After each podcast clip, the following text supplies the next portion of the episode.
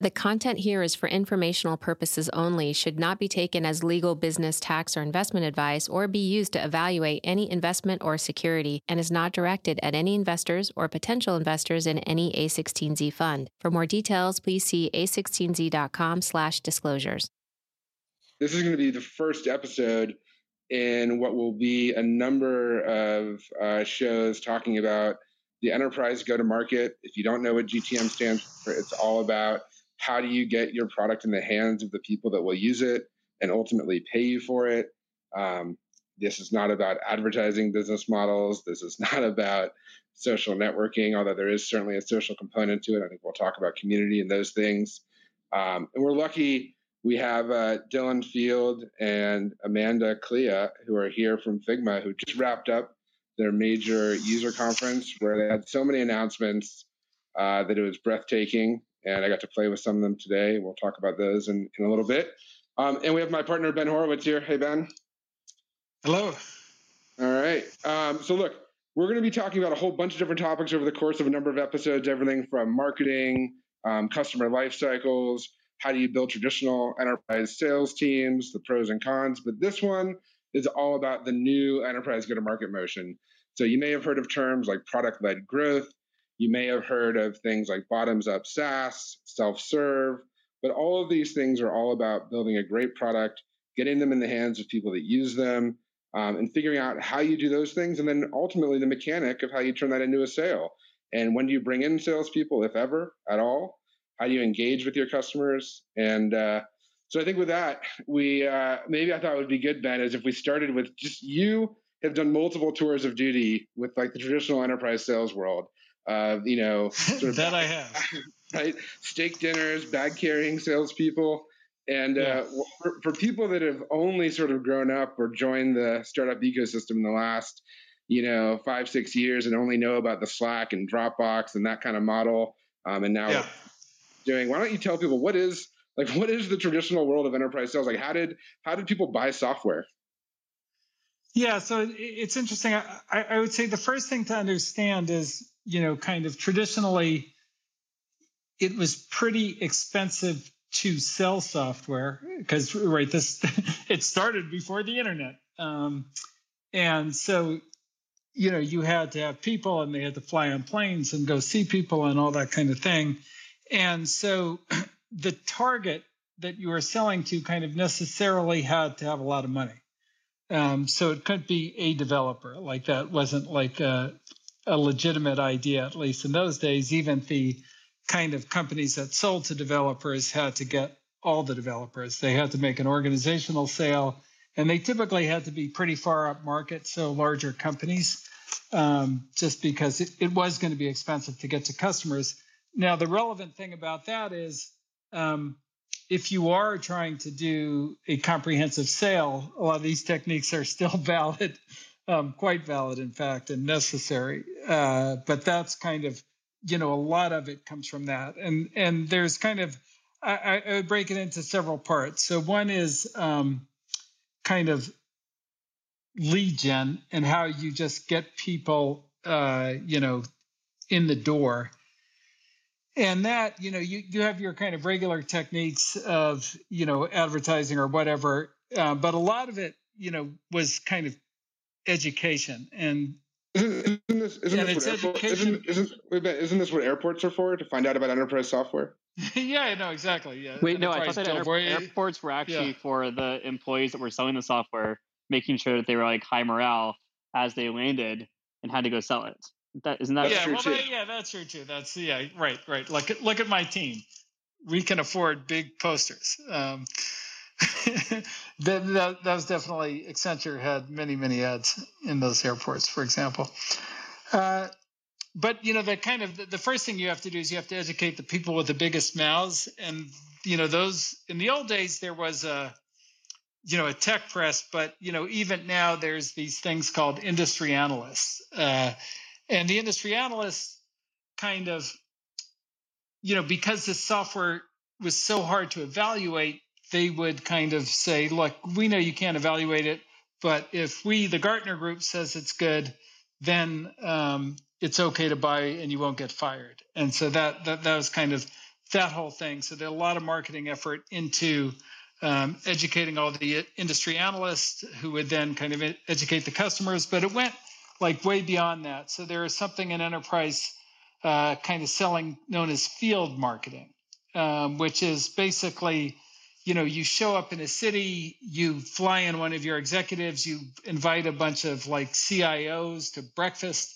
and you have a little thing where they get to know somebody who's, you know, somewhat important, and then you know they learn enough about your software to say, okay, you can have a meeting, you know, with my team or whatever, and then you kind of get in the door and get started.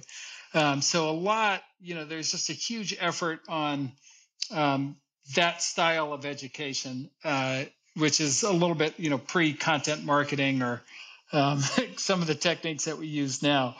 Uh, but then the, the next part, and, and this part I think is really relevant today, is enablement.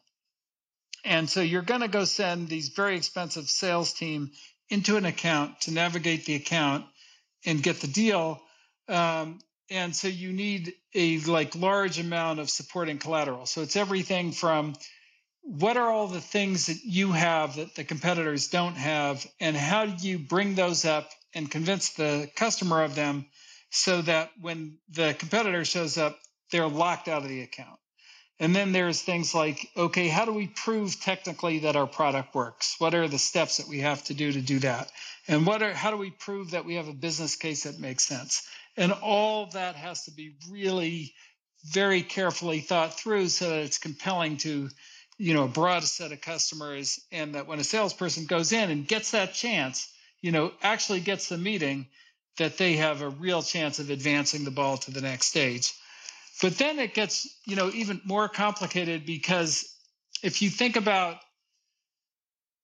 you know, a company decision. So if you think about selling something like Workday, which is, you know, this big HR system, first of all, how many people have to weigh in on that decision? Well, the CFO has to weigh in because it's got to work seamlessly with finance. HR obviously has to work in because it's their tool. Every manager is going to want to weigh in because they all are going to be subject to that tool. So it's just a lot of cats to herd um, in the first place. But kind of even more complicated, they only buy, a company only buys an HR system probably once in its lifetime. So it doesn't know how to do it. So who's going to teach the customer how to buy this software? And that's where you need a very sophisticated type salesperson who can go in, understand how a customer's organization works, and note that in these big companies, the customer doesn't even know how their own organization works. They don't know how to get it purchased. They don't know how to get the decision made. They have no idea because they've never run this process before. So you need somebody to go in, like be like the FBI or the CIA, gather intelligence, know kind of who's powerful, who's not in the organization, all that kind of thing. Figure out who's not high in the org chart but has massive influence. Um, you know, who's the upper number, who's smart, who's an empty suit, all these kind of terms that these guys know. And then kind of orchestrate your team to go teach these guys how to buy the software and then convince them to buy your software at the same time. And that's, um, you know, and that's why all the dinners and the golf outings and so forth, uh, most of that is intelligence gathering. How do I figure out how I'm really going to crack the code on this big monstrosity? And then if you do it, you know, you go get a few million dollars out of the account and uh, everybody goes to President's Club. So is that a good summary, David? That's a great summary. And the thing is, as you explain it, it's like the craziest thing about all this is that all these people are making these decisions and they're not using the product. Like they've never. Yeah, that's exactly no, right. Yeah, like at no point where you're like, oh yeah, and then they like then they use the product and decide if they like it. But like no, no, no, no, no, that never happens, right? So, so no. Turn, that, like it sounds so insane when you say it that way because there's a better way, right? And we're now seeing that way. We've seen this now with companies. You know, we've seen it with Slack where people just start using a product and it's like individuals, like power users, just start using it. They find out about a technology there's word of mouth. They hear about it from a friend. Sometimes the product itself is is like just inherently collaborative, and so you just invite your coworkers into it. And uh, well, I don't know, Dylan. Why don't you tell us? Like, when, before you before you built Figma, the idea of design being collaborative was something that happened outside of the software, but you came up with a better way. What's the way? Yeah, oh, I got to work with a lot of amazing people like Amanda on that too. So it's not just me, but um, yeah, we we looked at stuff like Google Docs and we thought, okay, there's no reason why your text editor should be collaborative, but your design tool should not. Uh, the only reason that is the case so far is because, uh, you know, p- p- it's been a limitation of technology, and there's a chance with WebGL to make it so that you can move all this into the browser, uh, move design to the cloud, and make it so people can work together with uh, with really fun real time technologies like CRDTs. And so um, I think we didn't. It's so funny listening Ben to to you kind of describe the way that you're thinking about sort of top down enterprise sales. I remember when I talked with with Steven Sinofsky years ago, who just joined the call, and uh, it'd be fun to get him on stage at some point. But Steven and I were he was talking about like, uh, you know, this is maybe in our run up to our Series B, and he's giving me some advice on like on like thinking about it. He goes, yeah, you know, you got to make sure you understand like how many reps you're gonna have, and like, you know, what's your what's your CAC, and sort of like how do you um, then go sell into these accounts. And I'm just like trying to take notes and figure it all out. Kind of, you know, uh, as asking the questions kind of got to what what Ben just said. And I think the reality is just like the model has flipped so much. You know, I was taking notes, Ben, just now, and it's like maybe assumed in what you're saying was that maybe there's a bad product needs to be sold versus a good product needs to be adopted. Um, you know, it, it's uh, there's sort of like a reliance on external experts in the old model Whereas now I think people recognize that the best experts are the ones they have inside the company. Uh, why would you rely on someone external if your own people, you know, know what they want or know what they don't want? Or, uh, you know, Ben, you said in the old model is like sales is FBI. I think now it's it's sales as consultants. Like if we show up and and ask a, a, a designer that we're trying to sell to to go to a golf game or or a steak dinner, they'll look at us really weird. Like I, I think our customers are just be allergic to being sold to um, and uh, they really want us to help them understand if it's the right solution for them, and we're there for that. But it's a very different sort of energy, I think.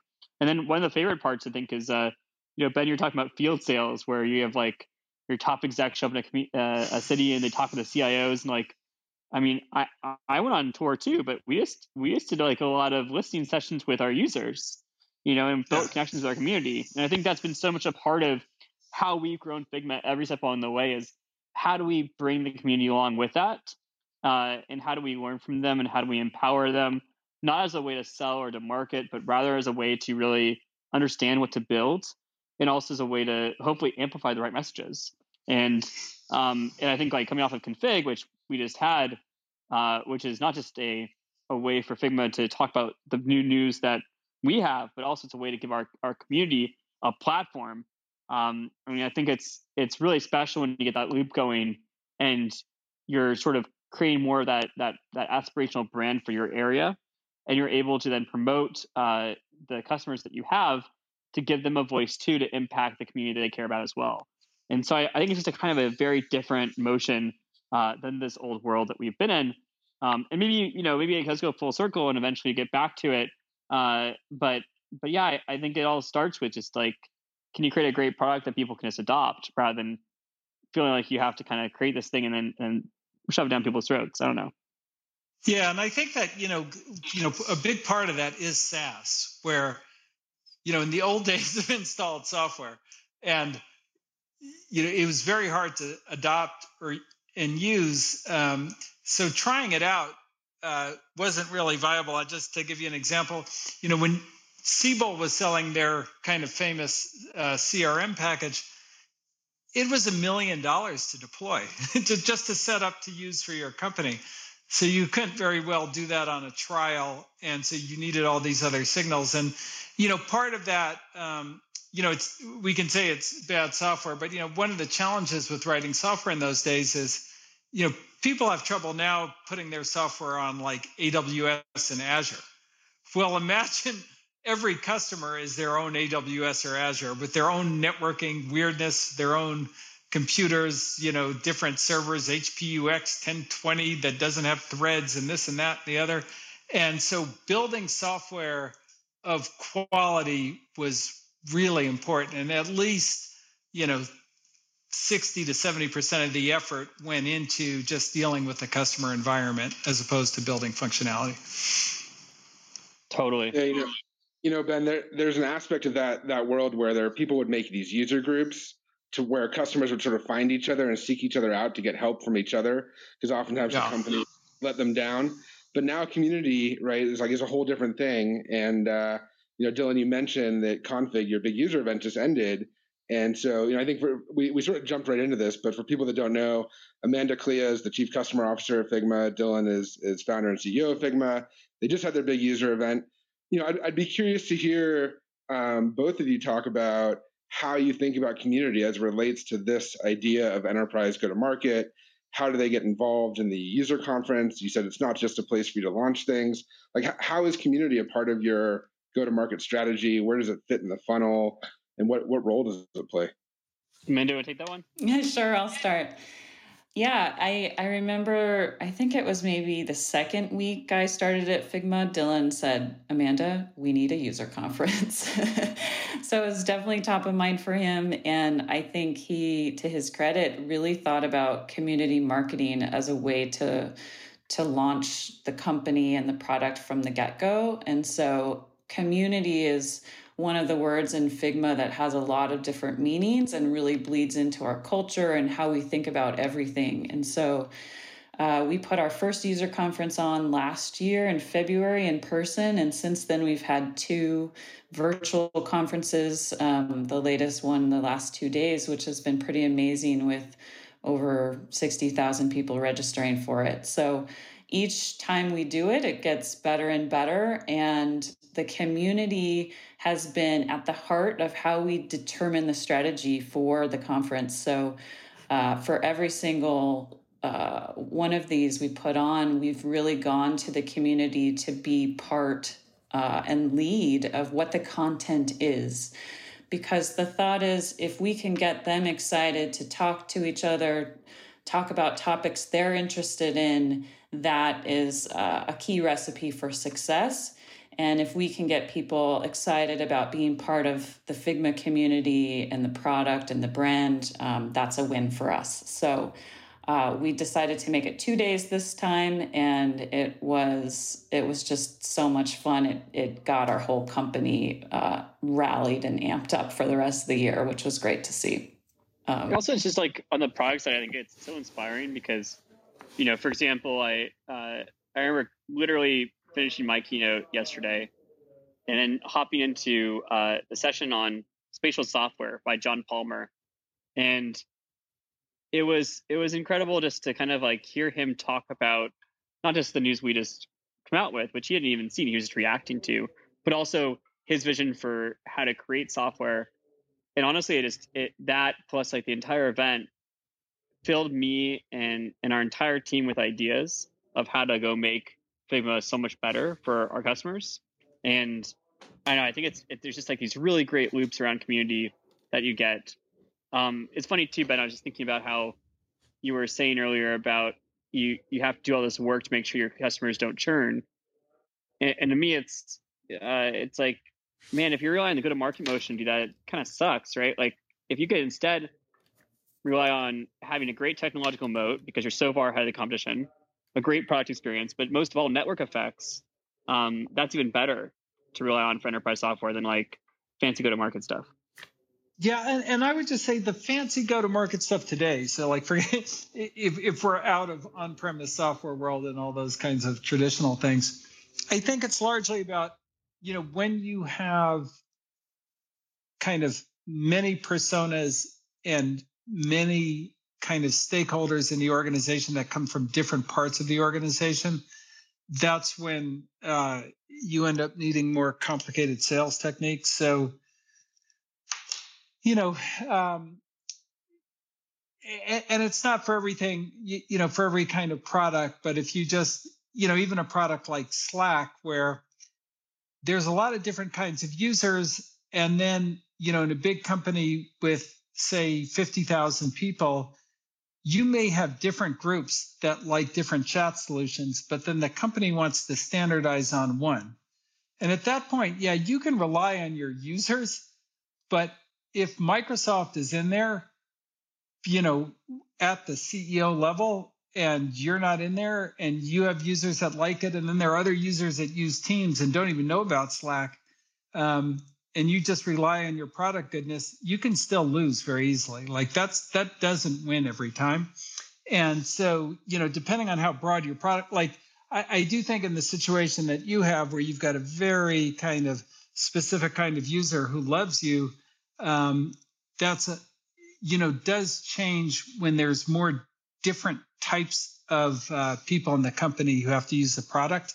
And then there's kind of a political dynamic as well inside the organization. Um, but you know, it still helps tremendously if your pro- if your users love it, because then they'll fight for you really hard. Um, but that's not always enough. Yeah, I think that, that's a really good point, Ben, that you're talking about, and it's the the idea that all of a sudden, you know, the security person in the company now all of a sudden saying, "Hey, what's this new tool that's happening or being used? Where's our data going?" You have other people in the organization that may want to do a more complicated. Let's say you use the Microsoft example with Slack. You know, they may have a much larger Microsoft deal that covers Office and everything else. And Steven can certainly tell us about that strategy where you know it's like, oh, well, now all of a sudden, chat Microsoft Teams is free. You don't have to pay for Slack. Teams is free and it, it is it does it does get challenging to combat those things. Um, it is different though when you have a great product that now is being used by everyone in your company. To me, that is where the account manager or the salesperson can get involved. And you know, you talked about enablement.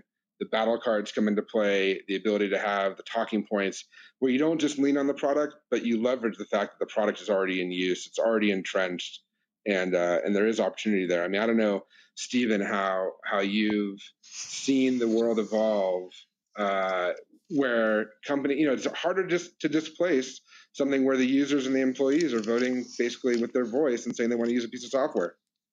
Oh, that is a zillion percent true. Um, you know, if if you're trying to displace something and people are already using something else like the, the problem is they they still have their phones they still have their home computers and they're still saas and so they're just going to keep using it and at some point, they even just say, yeah, go ahead, fire me for trying to do my job better. And that's a, a very real, a very real dynamic. The, the, the most interesting thing to pick up on what Ben was talking about is, and, and you amplified is this what to do when your product is viewed by a competitor as a feature of what they do. Now, that could be technically true, or more likely is completely fabricated. Like they're just bolting on some piece of software but they're bolting it onto an existing sales motion. And that existing sales motion is very, very powerful. Like the number of times customers say, we get this for free already is, you know, it's very, very tricky to compete with that. Now, many people do, and people have done fantastic jobs doing that almost always because they ultimately get the word through that that barrier of that their product is better and just delivers way more value. So you know there you, but you have to do that. And in order to do that you have to get all the stakeholders the security people the infrastructure people the you know the remote people the hr people whoever it is to really hear those that pitch in a sense. All right so we're, we're getting into some meat here that i think amanda and dylan can can help us with which is like how do you then know when you have a product that people are using in an organization when do you decide to bring in salespeople? Like how do you what is the trigger that says hey there's a bigger opportunity here, or we're maybe at risk of being displaced, or we could capture, you know, a, a bigger part of the wall to wall sale. Like, how do you how do you make that decision? I mean, for us, uh, it isn't even before Amanda joined. Then she'll have a lot of useful perspective on this too, both from Figma, but also Zendesk and other companies that she's advised and, and helped with. But literally, our users were saying, first of all, please charge us. Uh, we weren't we weren't literally not charging for the product for a long like time. They, they, they, thought, people, they, thought, you were they, they, thought you were a nonprofit. No, they just thought that we go out of business, and they're like, "We really like your software, and and can you please charge us because we want to spread this within our company?" And like, no one believes us that we should use this. No one takes you seriously because you literally are just giving everything away for free. And we're like, "Oh, okay. Well, we didn't think we had product market fit, but maybe we do." Uh, in retrospect, we're a bit conservative in how we saw that. Um, the second thing was our users asked us, "Hey, do you have any salespeople we can talk with?"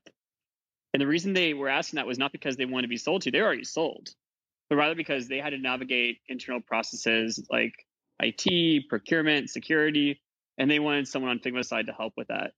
Like that's a lot for someone to take on, and so that's when we started to go, okay, shit, like we got to hire some salespeople. Um, but for a long time, our our 100% of our motion was completely inside. Now we're starting to be you know, a bit more proactive, a bit more outbound as well. But um, but yeah, I mean, it, it's kind of evolved over time. That's where it started. Amanda, I'm sure you've got tons of thoughts here. Yeah, no, I think you're 100% right, Dylan. The for for Figma in particular, our customers told us we should hire salespeople essentially because they, like Dylan said, needed to navigate their own internal processes and wanted us to help them through that. So it wasn't tell us the value of Figma. It was uh, how can we think through a proper rollout plan and, and a relationship here? And so, um, one of the things that we also did was um, we we focused our sales team on our on our top tier plan. So that I thought was a, a really smart move that was was more or less in place even before I got there, um, which which really lended itself well to having our self service motion uh, upgrade people out of the free plan into our professional tier and then sales focused on those bigger type of companies that were really more suited towards the the enterprise tier. So there was this nice divide and that's something that we struggled with at, at zendesk for a while is where do you make that divide between self-service and sales um, but we've figured out that at Figma quite well so far. So um, it's been interesting from that standpoint. By the way, one thing we do too is we also have self serve for the highest tier. So if you don't want to talk to someone, you shouldn't have to talk to someone. That's something that we really believe in too. Definitely, uh, definitely. Absolutely. Absolutely. Amanda, can you can you talk more about how you decide on, you know, Dylan mentioned you're now doing some outbound kind of work when people are in that highest tier, how, how do you decide who's worth going after? Is it outbound marketing campaigns and drip campaigns? And maybe you can explain to people what, what those things are if they don't know. Is it sending yeah. them an email, account manager? How do you, what are the triggers or what, what makes you decide how to go after someone? Sure. Yeah, so it's interesting. We're evolving as we go, but we're at the stage where we haven't assigned sales reps to territories per se, geographic territories. Um, maybe by continent we have, but not so much within regions of the of the globe. And so we're still round robining inbound leads. Um, but in order to start a proactive, more outbound focused motion, what we've done is we've identified a list of target accounts that we want to go after, and we've divvied those out to the reps. So they have a book of business that they can go um, work with and and many of those domains if you will those those companies in that book of accounts might have some figma um, knowledge. They might have signed up for our free plan. They maybe are using the pro plan. They they or or maybe they signed up and aren't using. So there's oftentimes some usage there to work with so it's not just a cold outbound. And so that's part of how our sales playbook is is coming together. It's just what do you need to do when you look at your book of accounts and how do you approach it? And so that's been interesting to navigate. Yeah, so this this is to me one of the most interesting things about a SaaS software and SaaS business model is that you can look at how your customers and your prospective sort of free customers, the people that aren't paying yet, are using the product. And you can use that to inform how you communicate with them. You can use it to inform when you want to go have sales, engage with them.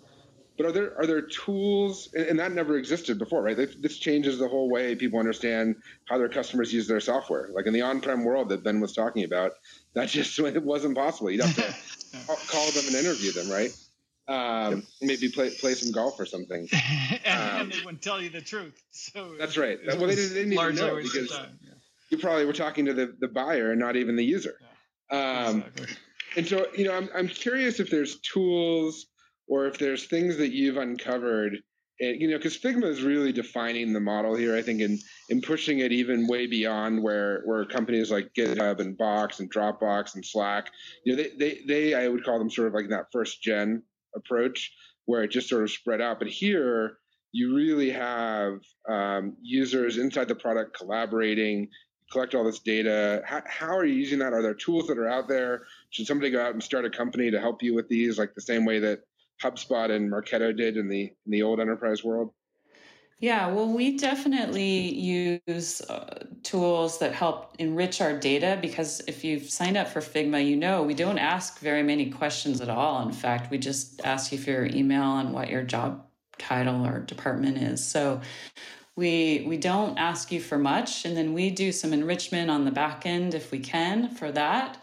Um, but it's you know in the old model of of Ben talking about, it's the sales rep is is trying to come up with a game plan about how do I tell you about the value Figma could bring to your organization. But in this new model, it's more about the sales rep figuring out a playbook for, okay, let me see what I got to work with here. Let, and, and it's all about, let me tell you, CIO, about the value Figma is bringing to your organization and why you should double down on it.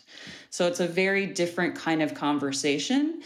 Uh, and it and it as Dylan said, it's a consultative, um, not so much selling. It's all. It's also about who's my who are my product champions and how can I use them to my advantage and and really getting a team together uh, to do the final push. And when I was talking with CIOs, I mean, I remember you know some of our amazing investors invited me to some like CIO presentation things, and it was fun. Like you know, CIOs are really smart and have a lot of perspective on on business and they can make the right introductions to their their company but like you know if i impress them in the presentation they would just invite us back to the design team and so i think that there's just a, a greater shift towards internal experts and and sort of domain specific functions evaluating versus uh, you know one central office evaluating now too for a lot of companies I, I, th- I think that that um, that largely makes sense I am still curious though if there are, and maybe it's early in the journey for for Figma. How, you know, if you know the way Figma's funnel works, there's you know you have millions of free users, right, or or individual users. You know, there must be a way to sort of distill signal of how. You know, I think a lot of companies are faced with this, especially a lot of these bottoms up SaaS companies. How do you then sort of find these catalyzing moments, either to send them an email saying, "Hey, there's more features available," um, if you upgrade, or do you want to talk to a sales rep? You have 30 people in your organization. And, and I think a lot of this is uncharted territory. And I'm, I'm curious what you've seen that either hasn't worked in the past that you've evolved away from, um, or things you'd like to be doing that even if you're not doing them today. Well, I, I think uh, uh one backdrop here is that we're in the very fortunate position still of having probably more demand than we can service. And so that does impact a lot of the way that that things work for us right now. That's a great place to be. I don't know, Ben. we, it's. I mean, that's what happens when you have a world class product, right? That you're able to then have that growth outpace it. Well, let me ask you this then: You introduced a new product, FigJam, right? It's a whiteboarding software. How do you think about new product introduction in a world where you already have an amazing first product, and you now are, are introducing a second product? You have a huge audience and, and people to bring and in, introduce it to what what was how do you think about that versus making it a feature in Figma? And you know, I'd love to hear the uh, the thinking behind new new product introduction in a product led growth company. Totally, yeah. So those who don't know, FigJam is uh, our new whiteboarding play, and basically the way we see it is is if you take the entire design process, uh, essentially there's three stages. There's the early stage where you're brainstorming, ideating, you're synthesizing research, you're you're diagramming things, you're trying to figure out like what is it that we're building and, and how we're going to do it. The second stage is design, where you're you're making prototypes, you're collecting feedback from people, uh, you're working together simultaneously, you're trying to um, you know really present your work and and iterate to get to the best solution. The third stage is okay, now let's go build it. So how do you move from design to production? And we see design systems, which are a big part of how teams keep their designs consistent across the organization, uh, as well as making it so they can like update things everywhere, but also get leverage from scale. That we see as a really core part of how people go from design to production. And for us, uh, you know, there's there's this sort of this natural question of like, okay, all the brainstorming ideation stage areas are those something that should be in the design part of it, or do we make a separate product there? And ultimately, we decided was let's go make a second second product here because we felt that the use case was divergent enough that it really warranted that, but also Figma is a general design tool, uh, and we can always add more power functionality to it. But it's so important to be able to have a tool where the use case is really crisp and it's specialized so that it's a very simple tool uh, that can be used by many audiences because designers need to involve not just other designers in the early stages, but they also need to involve everyone else from their team. And so that's why FigJam was a second product. Now, we've actually made FigJam free for all of 2021 because we recognize that we're in a period where we're building it right now. It's beta. Uh, there's a lot that's, you know, we're still going to polish. There's things we're going to add. Uh, hopefully, it's differentiated in terms of, you know, we really focus on how we make FigJam the most fun place to do an early stage brainstorm, uh, to whiteboard, to ideate with your team. How do you get in flow state? How do we make it so that you can go into this space and do things like uh, cursor chat or emotes or voice chat? So you can really start to like, or even high fives. That was one of the, my favorite parts of the demo yesterday. Uh, but like, how do you basically make it so you, like humanity can shine through in this space? And and uh, I think because of that, we're able to have like a much more focused product, but you know, ultimately, hopefully, go to market approach than Figma, which which is just a, a lot more vast in terms of of uh, the use cases it, it services. When you when you think about sort of building a marketing plan, building a user acquisition plan, is this something that you're going to treat separate teams, separate products? I always think organizationally, when a company introduces a new product, you know, there's all kinds of questions about how you structure those teams as a startup within a startup. And, you know, I think, you know, Ben, you've seen basically every iteration, you and I have probably both seen every iteration of companies that try to introduce a second product. And I think it's a, it's a question that, you know, there's different things that work at different companies, but this is, you're building this as a standalone product is this standalone team, standalone go to market, or do you think you're going to be able to leverage all the designers that that and users that use Figma today?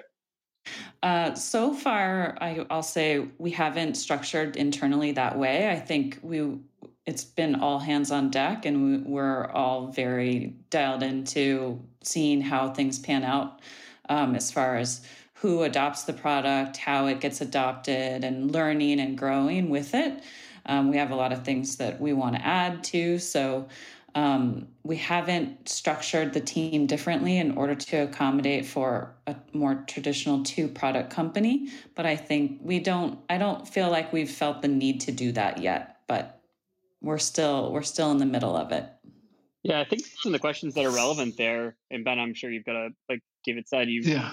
Uh, you and Steven, also David too, have seen so many iterations of this and way more than I have, that's for sure. But I think some of the questions that I would ask there are like, are these cases so divergent that sales reps or or people that are on the product marketing side need to really learn and specialize in one product or another? I don't think that's the case for FigJam. I think that that uh, a lot of the knowledge from Figma, uh, the design tool, is transferable to FigJam in that new world.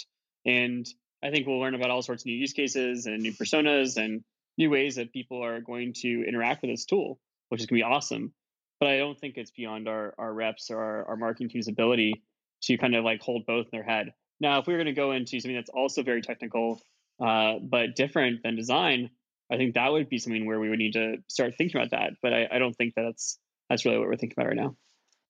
Yeah, I, th- I think if you're selling a new product on the same product architecture to the same buyer and the same user, then you typically don't need a different go to market motion for that. Um, it usually changes if all of a sudden the people using the product have very different jobs than the people who use the prior product, or if you're selling a different product architecture. Um, and you, you know that, that's generally where you have to make a big new channel investment. I think the um, the two probably hardest things for a company to transition through are M&A is one, or so acquiring a company and making that acquisition successful, and then sort of new product introduction. And on new product introduction, the best part is you have control over how that goes. I think what Ben, what ben said is right. If you're able to market to the same audience, if you're able to create more surface area from the same user base to engage with the product, all that makes a ton of sense. That's obviously going to be true with with FigJam. I'm a Figma user. As of this afternoon, I'm a FigJam user, right? Like it, it it's all the same. The ability to then sell to that same buyer also makes a ton of sense. It, it gets really, really hard when the marketing collateral and the marketing team says, "Hey, we want to send a different message because there's a there's people that are responsible for a revenue number for one product and they want the newsletter or whatever the community engagement net, you know messaging to all focus on their new product. And then the other team is focused on their number. And you start to get all these internal dynamics. And as organizations think about how to structure things these things tend to get more and more tenuous as people have different and different goals. So it seems like you know keeping the teams together right now make you know it makes sense. Have you thought about what would happen with your third product your fourth product or too too early to go down that road yeah, I think. By the way, I just welcomed uh, uh, Boris up and, and another person. Hi. We'll see if if they accept or not. But uh, and I'll let Boris introduce himself in a sec. But yeah, I think third, fourth product, we got to focus first on our our two existing products, David, and make sure that they're successful. So we're a little bit ahead of there. Boris is the uh, founder of Census. Do you want to explain, Boris, what, what Census is and how actually the sort of product led growth companies are using Census? That might be uh, you know, we talked about some of the tools, but we didn't name them, and yours is one of them. Sure. Yeah, I've been uh, very lucky to watch uh, how Figma uh, runs its ship for the last few years, uh, uh, thanks to our software, but mostly thanks to their great team. Uh, yeah, Census is a is just a it's a tool that operates at the kind of the data layer to help product led companies extract which users they should talk to at what part of the customer journey. And one of the things that Dylan said that really resonated that I think he's under underselling in a way is like there's too many users, right? So even if you did want to throw them at salespeople, not that you should, th- you actually can't match that many uh, uh, users with with a go-to-market team. So you have to figure out how to do that well. You have to identify the right people, the right champions at the right time who want to talk to you and who might be willing to be cross-sold a new product or upsold uh, uh, an enterprise product. And I think that's something that uh, Figma does really, really well. And, and we kind of give them the, the tooling for their operations team to kind of automate that so that you, you, you can do this at scale. And thanks, Boris. And also, I just invited Anne up.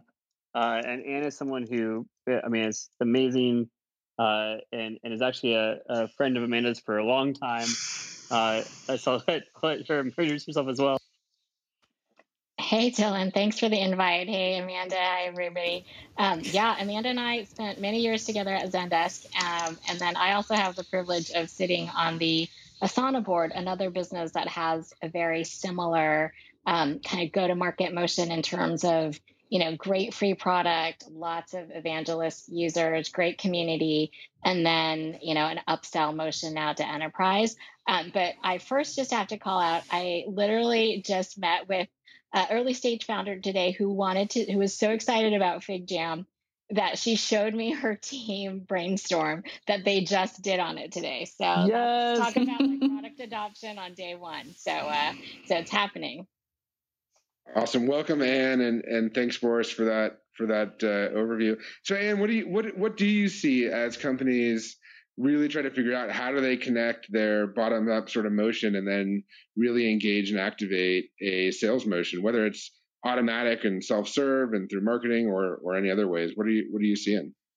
Yeah, I, I see like very much what the team at Figma is doing. I think the great companies are mostly starting with like what are the customers asking for or needing and paying attention to that. And so at different stages, especially around like going up market, that's been a topic that's brought up, is looking at like what do they actually need help with as that company is growing? Is it an expansion motion? So do you have a team that's super excited about the product, those champions that we've been talking about, but is the friction point for them then being able to spread it through the rest of their company and getting buy-in?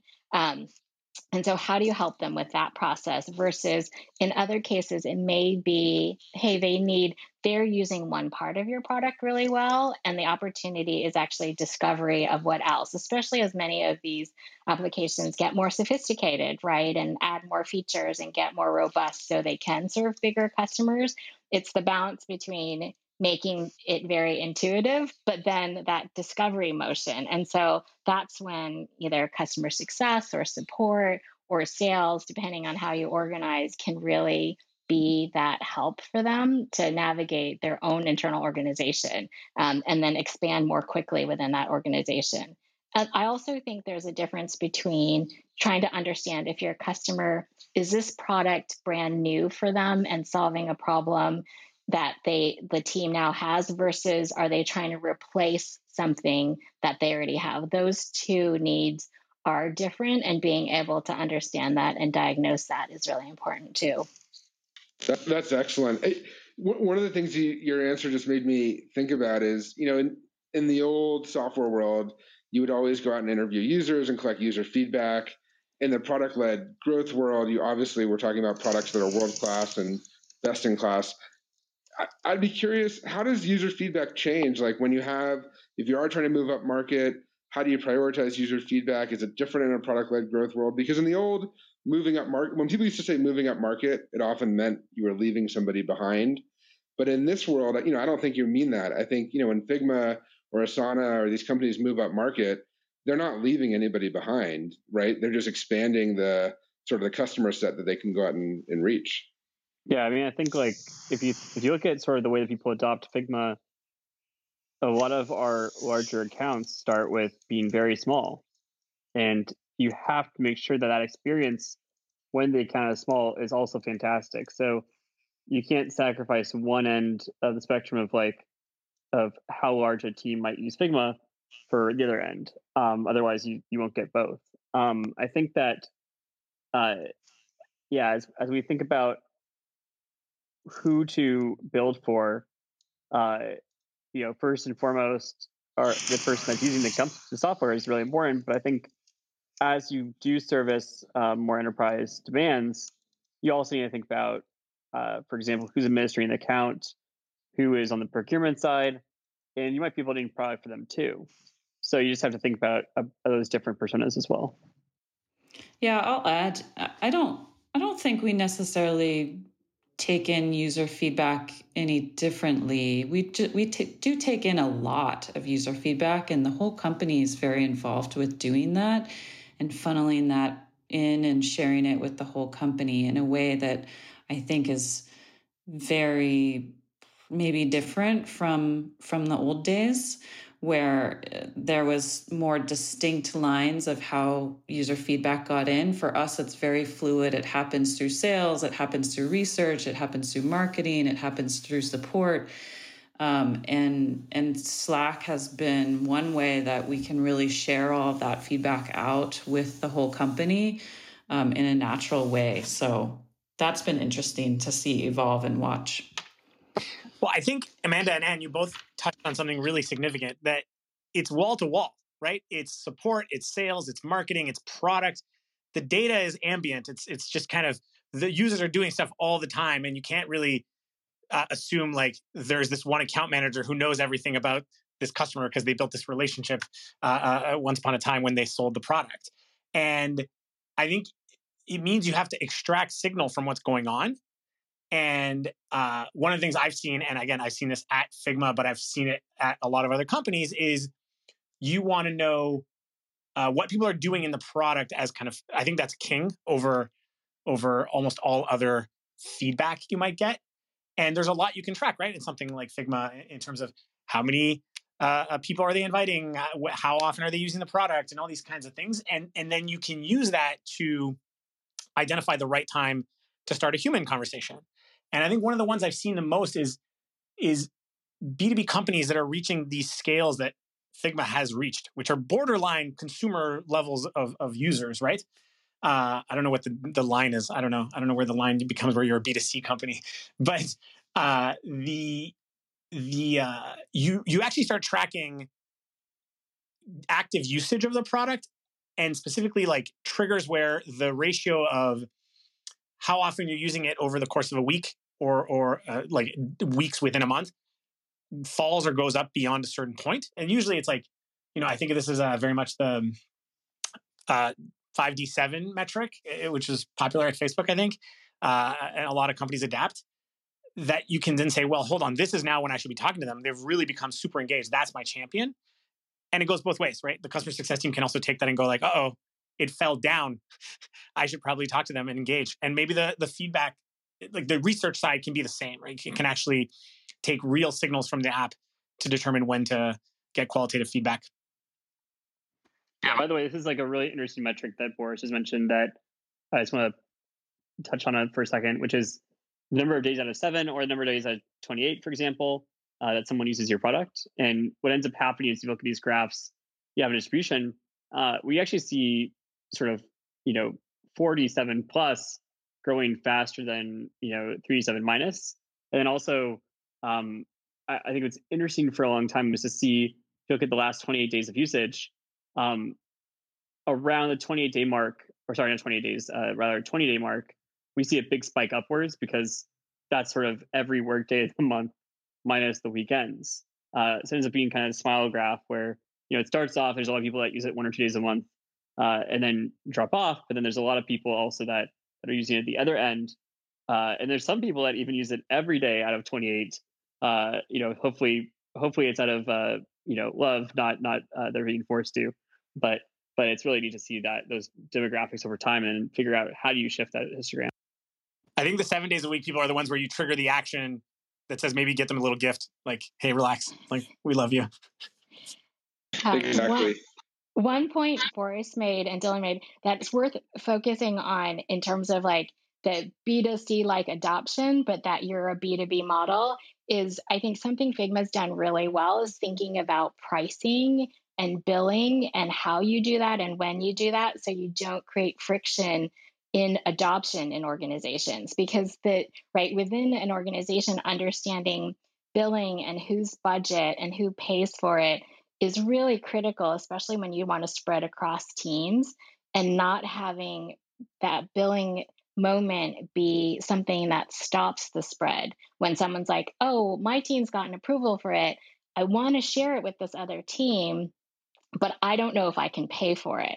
So, really understanding those dynamics are critical for expansion, um, especially cross teams and organizations. So, you want that B2C like adoption, but you have to be smart about B2B billing and payments. Um, and I think Figma's been super creative and very uh, thoughtful about that and pioneering different ways to think about it. And it gets one better. Like, of course, you got to do that. And Dylan's line about, you know, if people want to pay, you know they should just be able to pay they shouldn't have to talk to a salesperson and the funny thing is people never stop wanting to have an amazing experience with your company and so the last thing they want is for you not to be aware of that and I, I think this might have been one of the first things i saw figma implement when we started working together this is a few years back was making the sales organization automatically aware of all of that self-service activity so that if someone had decided to pay for themselves you weren't calling because people used to call and be like hey you're going to pay and then you'd be like, I already did, which is the last thing you want to do uh, is to remove the friction and then look stupid uh, uh, when when the, the, the go to market side is calling and going, I didn't realize you, you had already paid.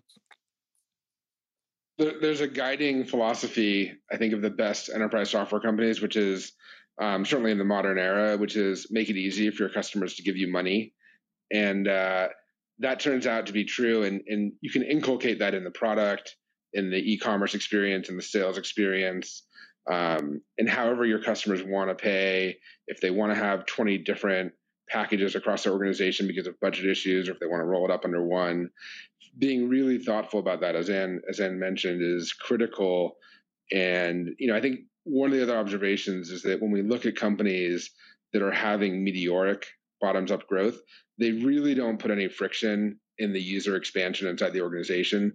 So even if somebody's only paid for 50 seats, they let you use those 55 seats or 100 seats or whatever, and they deal with the billing issue later. They'll catch you up, they'll true you up, they'll, you know, even maybe without even doing it in arrears. And uh, the goal is really just to drive that organization wide adoption. And uh, Figma obviously does that uh, extremely well, but lots of other, all the other successful bottoms up SaaS companies are doing the same thing. They basically don't put up any barrier to, to, to just organic expansion within an organization. I do think there's some really interesting cross pollination between uh, B2C companies, as Anne's pointing out, and and and how e-commerce companies do things.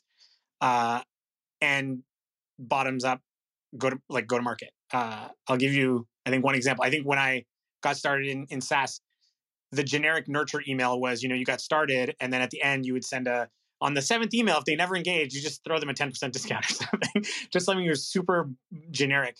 And in e-commerce, like they long since got past that stage, right? And now they're very uh, data driven. They have actual data science on what drives retention, what promotions are the right ones to give, and when, and to which audience. And they segment their audiences like really carefully. And I think B2B companies should think the same way, uh, especially when you're dealing it's with. funny actually you mentioned that because like for Figma, my rule, which is you know a bit hard times, but we've we've kept with it, uh, even with our largest customers, is no discounts. So Mm-hmm. again, you know, going back to like old world, world enterprise where you know everyone's living for the discount, you know, uh, uh, procurement, you know, they're compensated sometimes on well, do they get a discount? How much value they save? And it's like, no, for Figma, if you want to adopt, we're going to be completely fair and transparent. Uh, rather than you having to wonder, did you not get the right deal? Like, we're not going to do discounts, and and fuck that. Like, why why go do that right now? So, um, you know, in the future, perhaps that's something that we have to think about as we you know get more people out, external to organization uh, uh, involved in our sales process. But for now, I think it creates a more healthy customer relationship. Yeah, it's certainly way better if you can do it. I agree with that. Um, on yeah, large. I I mean, the, the the test will be like, you know, if you're doing a ten million dollar deal and you've got you know some other competitor and the CFO is the decision maker, that's when it gets hard to not discount. But as long as you can do what you're doing, I agree. It's it's much more fair, and it also saves a tremendous amount of time because a huge part of the sales cycle is negotiating the discount. So that there's a there's another benefit. That's right. Yeah, you know, companies like Atlassian have managed to, even to this day, I think, still don't do. They may have a pricing curve, but there's no negotiation on an individual um, in, on an individual deal. This, this is actually, you know, Boris. I think you actually put us in a really good place to to sort of wind down here, which is that the great product led companies are increasingly taking on the the behaviors of consumer and e-commerce companies and being data driven really really understanding the data of usage around their products is you know and dylan and, and amanda have mentioned. We're going to talk about i think the data side of enterprise go to market in a future one. Um, you know figma has has really sort of defined the model of how all this comes together. Really appreciate uh, amanda and dylan spending time with us. We know you're both uh, probably and well deserved of some time off after config. Uh, and Anne and, and Boris and, and Steven and Ben, thanks for joining us. Uh, we will have more of these. This is a, a topic that actually never ends when we talk about go to market because as you figure out one piece of the lever to get right, there's just there's more slack somewhere else in the system that needs to be tightened up. And uh, so thanks for everyone who joined, and uh, thanks for the speakers. Super fun. Thank you so much for having us. Thanks, David. Thank you. Thanks so much. Bye all. Bye.